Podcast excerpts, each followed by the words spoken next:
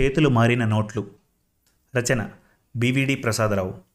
ఎవ్వరూ చూడడం లేదని తప్పులు చేస్తే భగవంతుడు ఊరుకోడు.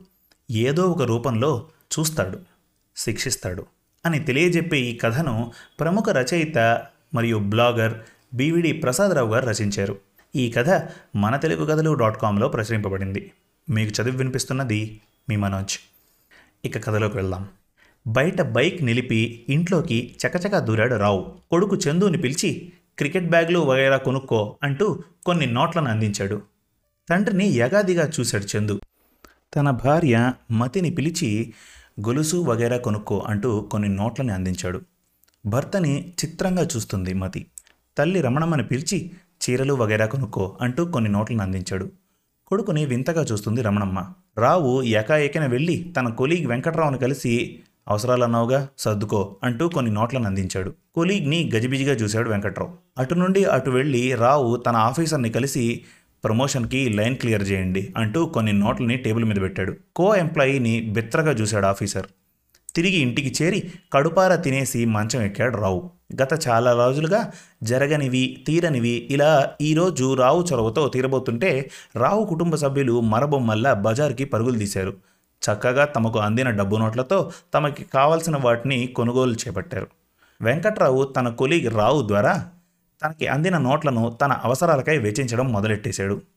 ఆఫీసర్ తన కో ఎంప్లాయీ రావు ద్వారా తనకు అందిన నోట్లని వినియోగించుకున్నాడు. రావు ప్రమోషన్కై మాత్రం తొందరవ్వడం లేదు. డోర్ బెల్ చప్పుడుకి నిద్రలేచాడు రావు. వెళ్ళి తలుపు తీశాడు. తన ఇంటికి వచ్చిన పోలీస్ కానిస్టేబుల్ని చూసి ఏం కావాలి? అని అడిగాడు రావు. మీరేనా రావు? అడిగాడు కానిస్టేబుల్. అవును నేనే చెప్పాడు రావు. మీరు స్టేషన్కి రావాలి. కానిస్టేబుల్ గందికగా చెప్పాడు. ఎందుకు? ఆశ్చర్యపోయాడు రావు. ఎస్ఐ సార్ తీసుకొని రమ్మన్నారు. చెప్పాడు కానిస్టేబుల్. ఎవరిని? నన్నేనా? తికమక పడుతున్నాడు రావు. ఆ మిమ్మల్ని. అడ్రస్ ప్రకారం సరిగ్గానే వచ్చాను. చెప్పాడు కానిస్టేబుల్. ఆ ఇంటి తలుపుపై ఉన్న ఇంటి నంబర్ని మరోమారు చూస్తూ. రావు ఆందోళన పడుతున్నాడు. ఇంట్లో ఎవరూ లేరు. తర్వాత వస్తాను చెప్పాడు. కుదరదన్నాడు కానిస్టేబుల్. ఇంటికి తాళం వేసుకొని రా గదమాయించాడు. మరి తప్పక ఇంటికి తాళం వేసి ఆ తాళాన్ని పక్కింటి వాళ్ళకి ఇచ్చేసి కానిస్టేబుల్ వెంట బయలుదేరాడు రావు ఉసూరుమంటూ. స్టేషన్కు వెళ్ళిన రావుతో క్లుప్తంగా విషయం చెప్పి మా పెట్రోలింగ్ టీం సేకరణలు మరియు సీసీటీవీ కెమెరా ఫుటేజ్ల ఆధారంగా ఆ స్పాట్లో మీ బైక్ తర్వాత దా దాంతో మీ అడ్రస్ ఫైండ్ అవుట్ అయింది. ఆ డబ్బేది? అడిగాడు ఎస్ఐ. బిత్రపోయాడు రావు. నీళ్ళు నములుతున్నాడు. ఎస్ఐ మరింత కఠినమయ్యాడు. చెప్పక తప్పక కొద్దిగా ఉంది మిగతాది ఖర్చు పెట్టేశాను చెప్పేశాడు రావు. చొప్! భీతి జాలి లేక అంత నీచంగా ఎలా? నువ్వు మనిషివేనా? అరుస్తున్నాడు ఎస్ఐ.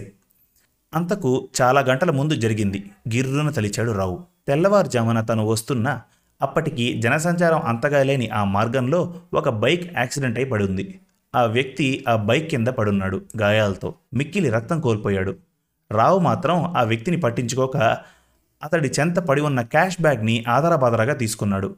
దానిలో డబ్బు నోట్లను చూస్తూనే ఆశపడ్డాడు. వాటిని తక్షణమే తస్కరించేయాలని అనుకున్నాడు.